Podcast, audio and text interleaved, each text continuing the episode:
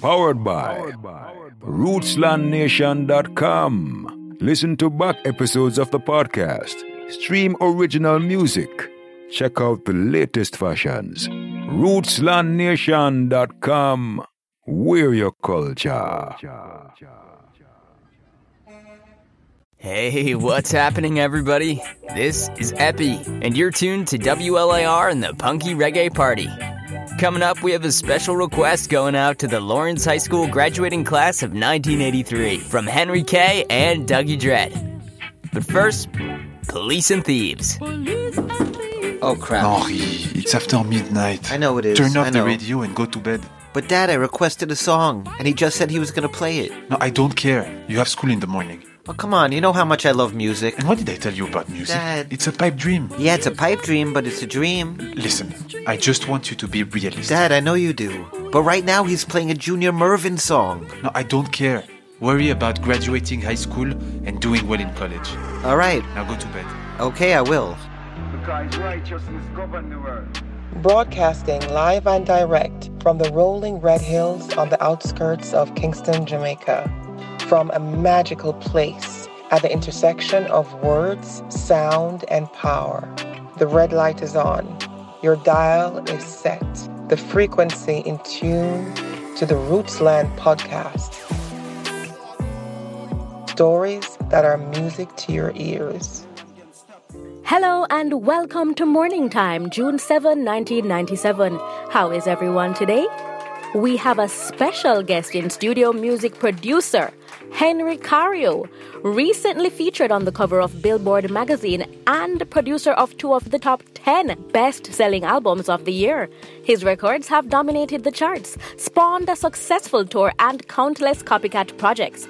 Henry Kay has been credited with rekindling the careers of some of reggae's greatest veterans. Edi Fitzroy, Toots Hibbert, Mighty Diamonds, and Judy Mowatt have all benefited from recording with the producer and being introduced to a new generation of music fans. Henry Kay, welcome to Morning Time. Thank you. First of all, I have to take issue with the term rekindled the careers. These artists have always been on fire, right? Oh, I agree. We just need to remind everyone. But you know what I mean?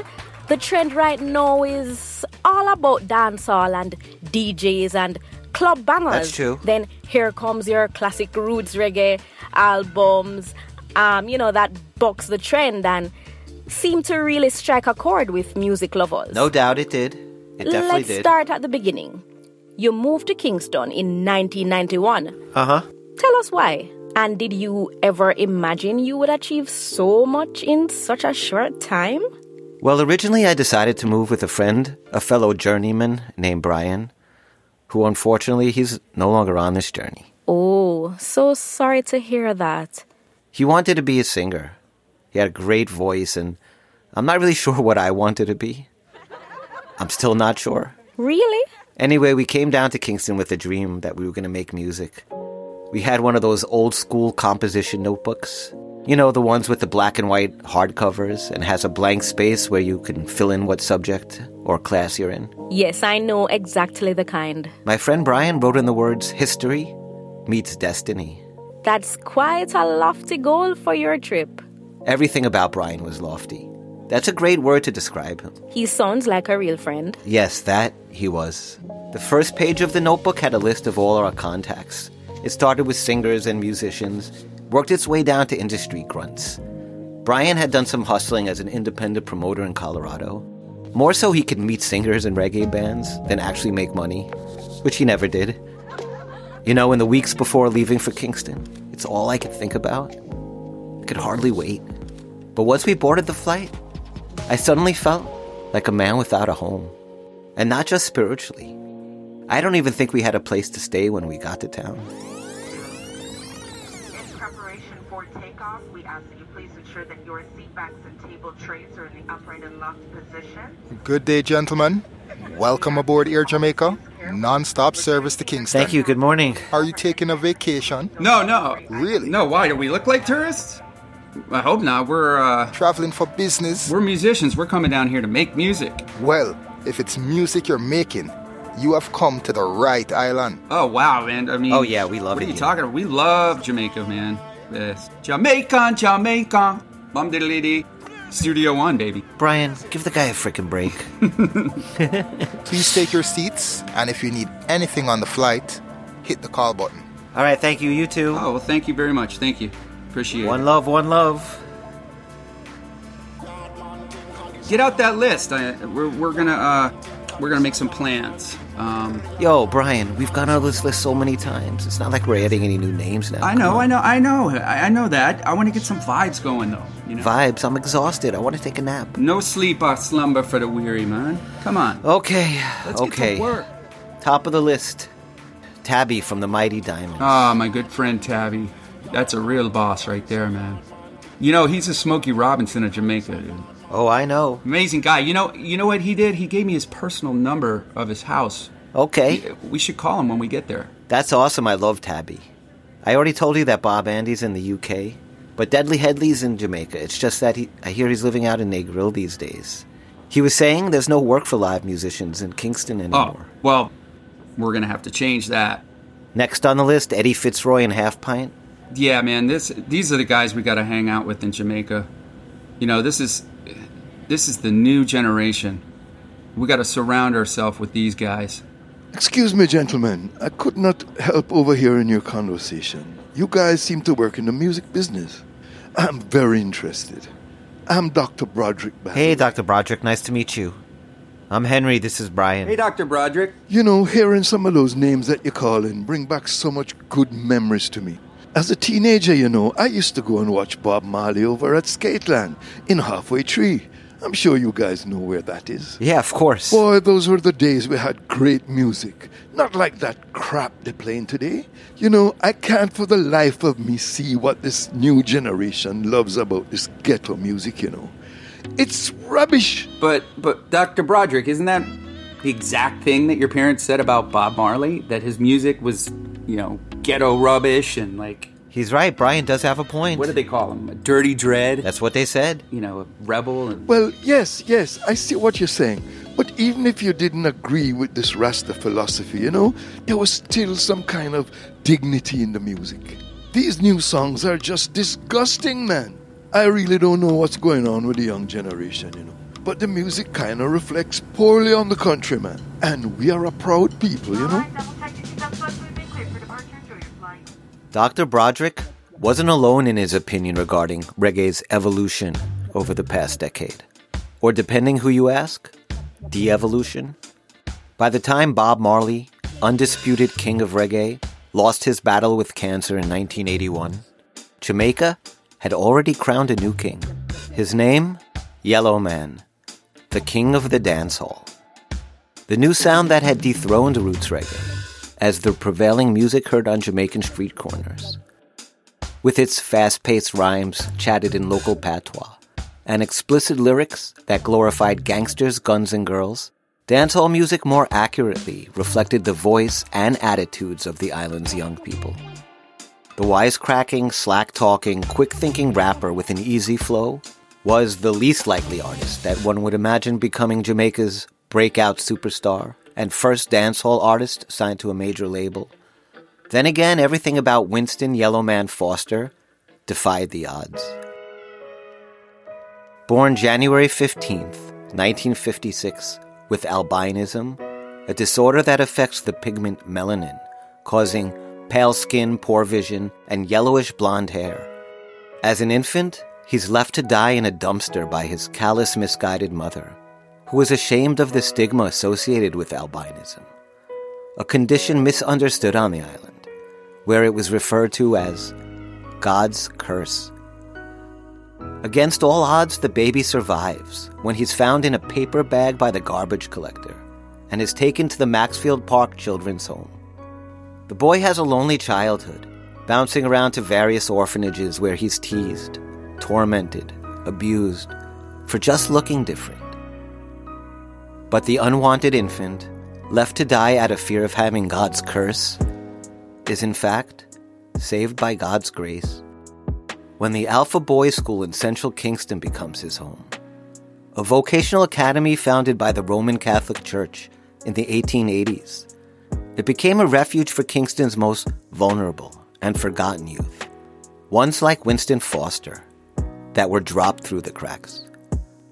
It's at Alpha Boys School where he's lifted up into the light by Sister Ignatius, a powerhouse nun with a side hustle as a disc jockey, and for decades ran the Alpha Music program with her military style tough love and heartfelt devotion to her students. Many who went on to become successful artists and pioneering musicians. When the young Winston shows a passion for music, Sister Ignatius lets him take the mic and perform on weekends, when she would set up her legendary sound system and spin records on the grounds of the Alpha property. The teenager's uncanny ability to write lyrics on the spot gave his rapping, or toasting as it's called in Jamaica, an improvisational edge seldom seen. It earned him the respect of fellow students, started building self confidence, self esteem, and discipline. The once forgotten child will take all the abuse, all the insults, all the negativity directed at him over the years, and learn to accept it, to own it, reclaim it. He channels the energy into his inner persona, like a superhero that transforms his deepest and darkest vulnerabilities into his greatest attribute. King Yellowman is born, and so begins the dawn of the DJ in the age of dancehall.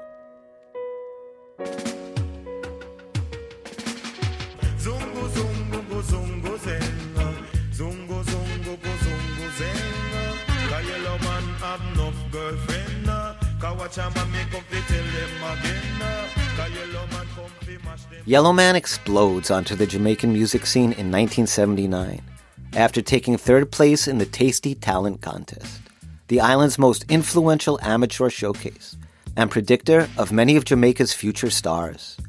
He catapults his way to popularity by performing songs bragging about his good looks, sexual prowess, multitudes of women, and of course, his always crowd pleasing lyrics depicting the various parts of the female anatomy. And although King Yellowman and his X rated raps do seem a long way from Bob Marley and the roots reggae movement of the 70s, Yellowman and Dancehall was actually a product of the same deprived and marginalized ghettos that incubated and popularized the Rastafari movement. And while his vulgar, self deprecating humor was void of any political correctness, it wasn't absent of any political or social relevance. Yellowman was never shy about pointing out the country's decrepit conditions or its corrupt ruling class. And because everyone knew his story, as an abandoned orphan that rose out of the same broken system to stardom, it gave his voice more validity. And it's why the people crowned him the king. Yellowman is the real king of dancers. Yellow is part of a new generation that witnessed the drunken celebration of Jamaican independence 20 years earlier and was now suffering a lingering two decade hangover. Facing a reality that this dream of a new Jamaica, ruled by Jamaicans, would uplift the country, offer opportunity, create better lives, was just a dream. The grim truth had set in that no one was going anywhere, and those that were born and grew up in the ghetto were most likely going to die in the ghetto. Or, as Buju Banton would say, who can afford to run will run. But what about those who can't? They'll have to stay. Opportunity, a scarce, scarce commodity. In these times, I say. When mama spends her last to send you to class, never you ever play. It's a competitive world for low budget people. Spending a dime while earning a nickel. I guess poor people decided if life was costing more than they were earning, they might as well spend their money on something that truly brought them joy, even if it was just temporary. With this acceptance of a life relegated on the outskirts of society, with little chance of escape from the physical ghetto confinement, came a desperate need for emotional, spiritual escape. That's where music filled the void. From ska to rocksteady, from roots to rub-a-dub, and now to dancehall, ever changing with the mood swings of the masses but nevertheless dictated by their treatment from the government and ruling class. Bob Marley sang Forget Your Troubles and Dance. And that's what poor people did since the beginning of time. They forgot their sorrow and danced. They forgot their weakness and danced. They danced until the early morning light, when the promise of a new day would begin, but only for some of Kingston's residents. For others, it was dread. The ascent of dancehall music's popularity in Kingston's marginalized communities did signal the decline of roots reggae's influence on Jamaica's youth. However, globally, Marley and the Rasta Revolution was stronger than ever. The problem was, not everyone seemed to benefit from the surge in reggae's global demand. And at the bottom of the food chain were still Jamaican performers, musicians, and songwriters, just trying to scratch out a living as they watched the music from their homeland captivate the entire world. Pirates, rabbi. In 1973, Bob Marley's anthem I Shot the Sheriff shot to number one on the Billboard charts. But it wasn't Marley's version. It's actually a slightly amped up rock cover, sang by Eric Clapton, who channels Marley's inner zeitgeist to achieve the guitar icon's first number one hit. And thus begins a long precedent of rock and pop artists recording cover versions of reggae hits or original songs that heavily appropriate from the genre. Bands such as Three Dog Night, Paul Simon, Blondie, The Police, UB40, Elvis Costello, all scored major chart success with their versions of reggae songs, some with even borrowed island accents and inflections. Yet, actual Jamaican artists were still outliers in the industry, signed to smaller indie labels or urban divisions within major companies. They did have dedicated staff, but just lacked the resources or promotional budgets that the rock and roll bands had. Pirate, the rabbi. Then in 1990, everything changes for reggae music.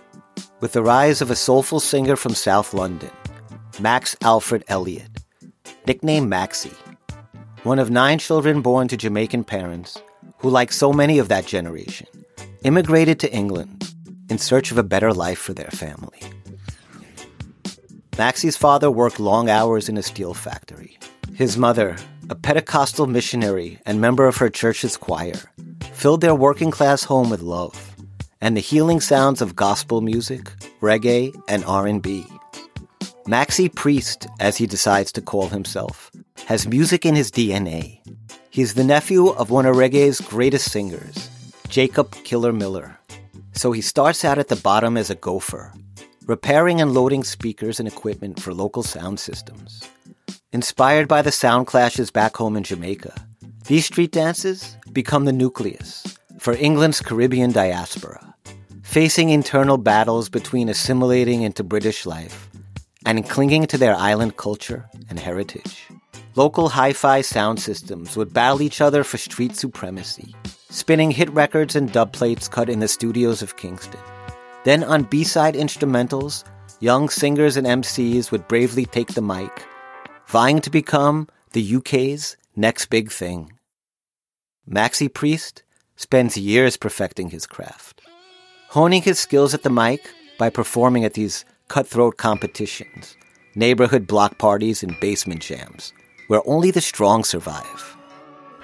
Representing his South London Saxon sound with the confident swagger of a reggae singer and the smooth delivery of an R&B crooner, he learns to feed off the vibe of his audience. Maxie has the girls swooning before he even sings a note, waving his tight shimmering dreadlocks and flashing a million dollar smile. He spends years bubbling under on the UK and international reggae charts until one day he gets his moment to shine. His song Close to You, a reggae infused New Jack Swing club banger, works its way up from the underground dance floors to number one on the US pop charts. And the second youngest of nine children, born to Jamaican immigrants seeking a better life, gets one. Maxi Priest becomes a bona fide pop star.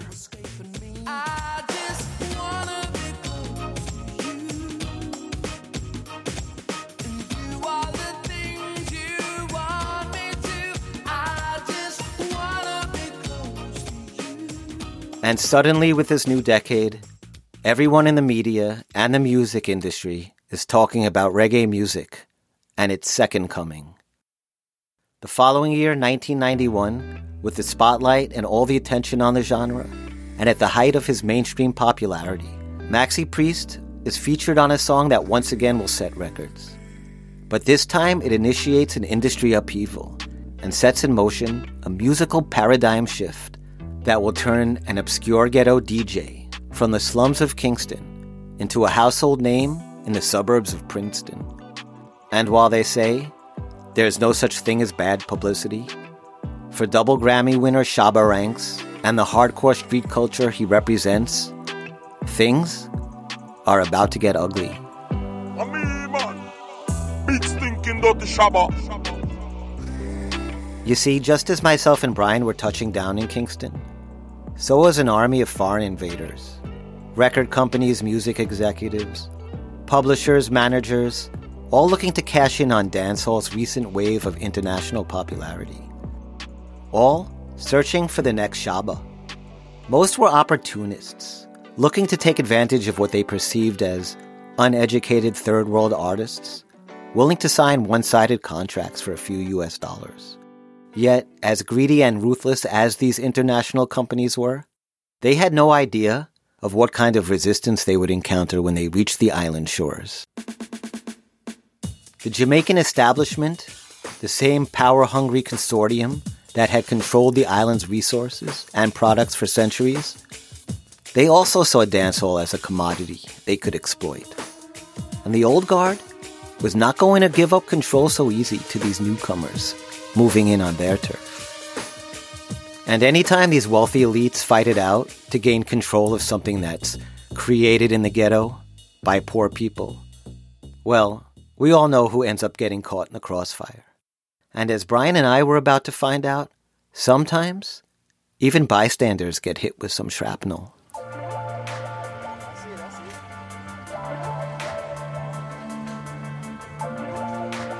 Rootsland podcast is produced by Henry K in association with Vice Box Studios. Remember to like, share, and subscribe, and please support our show by downloading the Rootsland original soundtrack, available on Amazon, iTunes, or wherever you purchase music.